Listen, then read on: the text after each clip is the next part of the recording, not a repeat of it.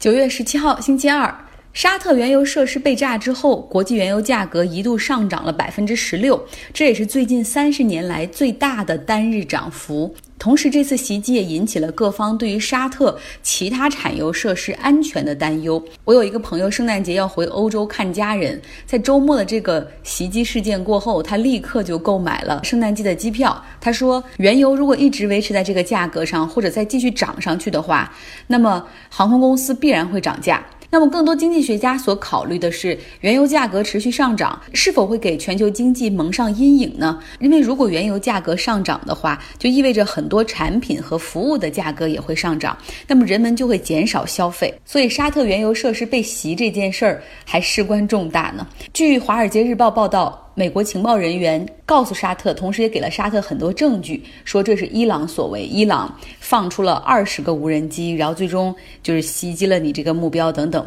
但是为了避免激化伊朗和沙特之间的矛盾，引发直接的战争或者地缘冲突，美国并没有把这些证据直接公布出去，而是要求联合国进行鉴定和调查。美国阿片类药物最大的制造商普渡药业宣布申请破产，以此呢来终结在全美超过两千五百起的诉讼。普渡药业的意思是不想把钱浪费在应对诉讼上。他们说，我们希望让政府和那些致死或者成瘾的家庭尽快得到赔偿。他们这个决定已经得到了二十四个州的检察官的支持，但是有很多州的检察官还是选择了拒绝，因为他们认为说普渡药业背后的。这个塞克勒家族是为了保护自身的利益，通过让企业破产而规避未来可能更多的赔偿。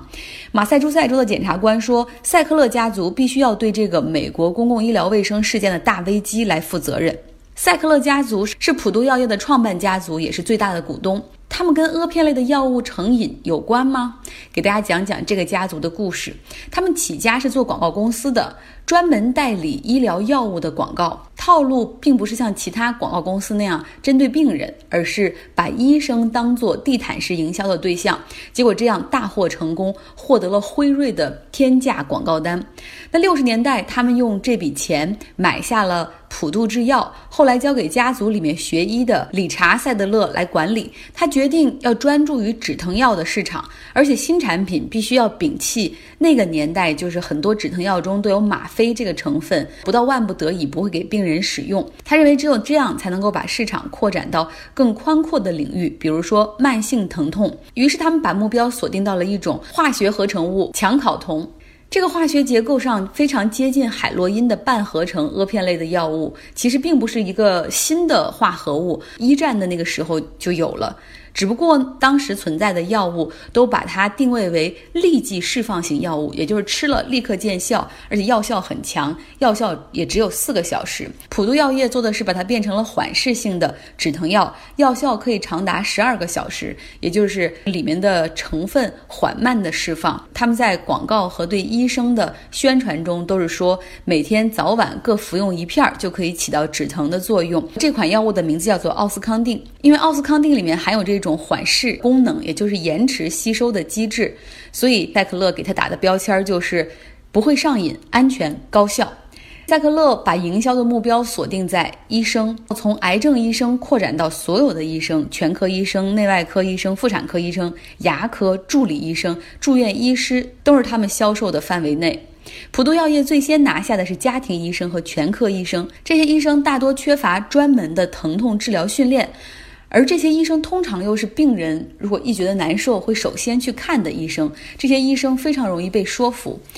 与此同时呢，普渡药业为了能够更精准地掌握大量医生的处方模式，还购买了一家医疗机构的数据公司。销售人员通过这些大数据，能够迅速地锁定在美国范围内大量开阿片类药物的医生，然后把这些医生变为自己的目标医生。这个名单从最初的三万三千多人，增长到后来两千年左右的七万多人。而事实上，普渡药业所宣传的高效安全的奥司康定，不仅能够导致上瘾，而且因为里面含有大剂量的强考酮，铁锈地区低收入群体有一些成瘾的人就把它碾成沫，然后泡水注射，所以奥司康定也被称为乡村海洛因。那么，当奥司康定稳居市场。主导地位之后，塞克勒家族就逐渐从公司中淡出。他们请职业经理人来打理公司，而自己专心在慈善和公益。如果你去过纽约大都会博物馆，就会知道他们到底捐了多少艺术品。这个家族有多么的有钱。他们同时还给很多著名大学设立了巨额奖学金。塞克勒家族的律师表示说，普渡药业如果申请破产成功的话。塞克勒家族还会额外拿出三十亿美元放进赔偿金，但是如果一旦这个破产和解方案被法庭批准以及被检察官们接受的话，那么未来塞克勒家族与阿片类药物危机的责任就将就此终结，以后不管怎么样都不能再对他们追责了。目前这是摆在这些检察官面前的难题：这个破产和解协议是签还是不签呢？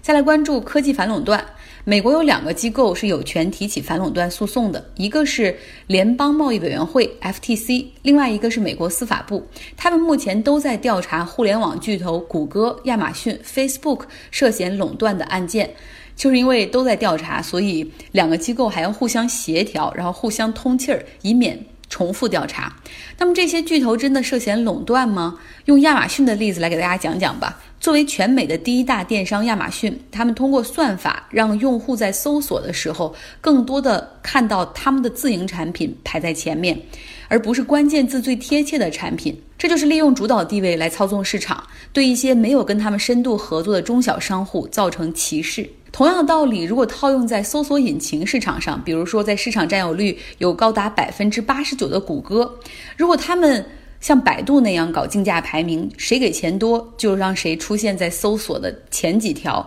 那么真的早就在美国会被告到被拆分了。其实我们也真的希望在国内能能够通过对互联网的监管去保护消费者，而不要单纯的以为只有减少监管才能够让互联网和科技公司放开手脚大胆创新。再说说京东吧，它的平台上更有霸王条款。如果谁用过京东的购物卡、礼物卡，你就知道这个购物卡、礼物卡，你只能购买京东自营的产品，完全不能用这个购物卡去买第三方商户的产品。这种做法，如果亚马逊敢这样做的话，也真的早就被告上法庭了。关注通用汽车，通用汽车在全美十个州的五十个工厂，四点六万名的员工举行大罢工。这是联合汽车工会自二零零七年至今发起的首次罢工，也是美国汽车工业从二零零七年到现在的首次罢工。至少每天给通用汽车造成一亿美元的损失。看到央视的报道说，每天造成四亿美元的损失，不知道这个数据是从哪儿看的？哎，真的有的时候觉得。谨慎啊，有一些新闻上的基本数据还是不能出错的。多说一句啊，因为我这两天在查一些跟我国能源电力结构和能源消费相关的数据，想查一下这个粤港澳大湾区他们在二零一八年到底这个电力消耗是多少。有一个比较大的官方媒体新闻平台就直接发出了五百多亿千瓦的数据。然后我想，哇，不可能，电量消耗这么大。然后后来我又找啊找，来回去核对比对，发现实际上应该是千瓦时。有的时候理解哈，新闻人要抢速度，拼谁是首发，但是在这个过程中，还真的要对新闻事实加大把关。回到这个新闻本身，在过去三年里，通用电气在北美市场赚了三百五十亿美元，可他们却要减少在美国的产能，关闭工厂。通用汽车的员工说：“我们曾经为公司的存亡做出牺牲，而现在公司盈利向好，却不愿意给我们提供更多的福利和待遇，我们不能接受。”通用汽车是在2008年金融危机之后，这经营不下去了，宣布破产。那2009年的时候，联邦政府用纳税人的钱去救助了通用汽车。那个时候，工会和很多员工接受了大幅降薪和削减退休金的计划。比如说，在二零零七年之前雇佣的员工一小时时薪是三十美元，而二零零七年之后这批员工签的合同，每小时的时薪只有十七美元。只有当他们工作到第八年的时候，收入才会上升到二十九美元一小时。所以，很多去抗议的员工都这样说：“我们是纳税人，我们用我们的纳税的钱去救我们的公司，同时也接受降薪、削减福利。可现在公司要抛弃我们。”通用汽车这一轮的合同是到九月十五号的晚上到期。其实，在过去四年里，代表这些工人利益的联合工会一直在和通用来进行谈判，始终没有能够达成协议，于是发起了这次全国性的大罢工。现在通过第一天的罢工来看，通用汽车说他们愿意让步，将增加七十亿美元的投资。同时新增五千四百个工作岗位，但是员工和工会都无法接受。通用汽车除了关闭美国本土的一些产能去墨西哥设厂之外，其实这些年他们还在不断增加第三方派遣雇员，也就是临时工的比例。他们给临时工每小时只有十五美元。说两句工会的事情。相比法国和欧洲，对于这种对于工会的感情几乎是持续的，然后对工人的境遇都是比较同情的。但是美国人对工会的感情是有周期的。美国人对工会最早是支持的，也是积极参与的，因为工会让工人的收入提升，福利待遇增加。而后来呢，尤其是在二零零八年左右，走向了消极，因为好多人认为说工会让企业负担过重，然后导致制造业离开美国本土。然后搬走，就是因为工会太强大了，人们参与工会的热情降低。可现在呢，经过过去这十一年的发展，有很多工人，尤其是很多年轻的工人意识到，他们的薪水、福利、工作安全感没有办法得到保障的时候，大家又意识到工会的重要性了。因为工会毕竟可以能够这 collective action 有这种集体的集体的议价能力，有砝码可以跟大企业进行谈判。好，最后说，六十一岁的麦当娜，她要开始她的全球巡演了。海报已经在旧金山立起来，我不禁感叹，这就是不老的传说呀。像 Beatles 的保罗·麦卡特尼，七十多岁照样可以开演唱会，但是别忘了，麦当娜是那种要边唱边跳的演唱会。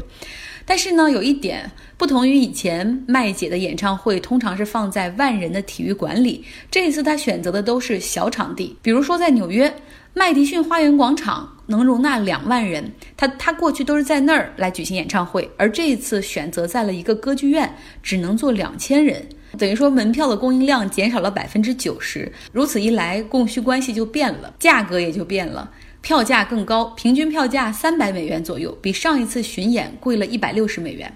场地因为小，所以 VIP 的票价高达两千美元一张。就是美国什么都是生意，这 VIP 跟我们国内不一样，你只是坐的离这个舞台近一点儿。在美国 VIP 除了门票之外，你还可以去演唱会前的酒会，然后之后的后台参观，甚至有机会和麦当娜本人握手。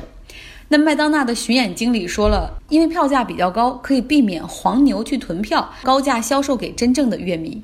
其实，在美国做黄牛真的很赚钱。比如说哈，我有个同学囤的就是 NBA 的季票，NBA 新赛季很快就要打响了，忠实球迷的季票销售也已经开始。我一个美国同学非常热衷于炒球票，他的套路是每个赛季买下四套金州勇士的季票，一套季票是三千多美元，平均下来每场可能也就五十美元左右。然后呢，美国的 NBA 球赛的季票是每周邮寄当周的球票，它再放到二手网站，像 Ticketmaster 上面去卖，每场可以至少卖到七十美元，一些关键场次可以卖到九十到一百二十美元。那这样做合法吗？嗯，是合法的，俱乐部至少是允许的。毕竟啊，这个季票不便宜。囤一套要三千美元，所以囤季票是需要本钱的。很多美国人他们的存款都不超过四千美元，怎么可能一下子能拿出超过两万美元去买球票呢？所以说，囤季票也只是少数人的行为。如果你准备来旧金山湾区旅行的话，如果你是 NBA 球迷，你可以告诉我，然后我看能不能通过它买到友情价，可以不用让大家在这个二手网站上被黄牛宰。好啦，周二愉快。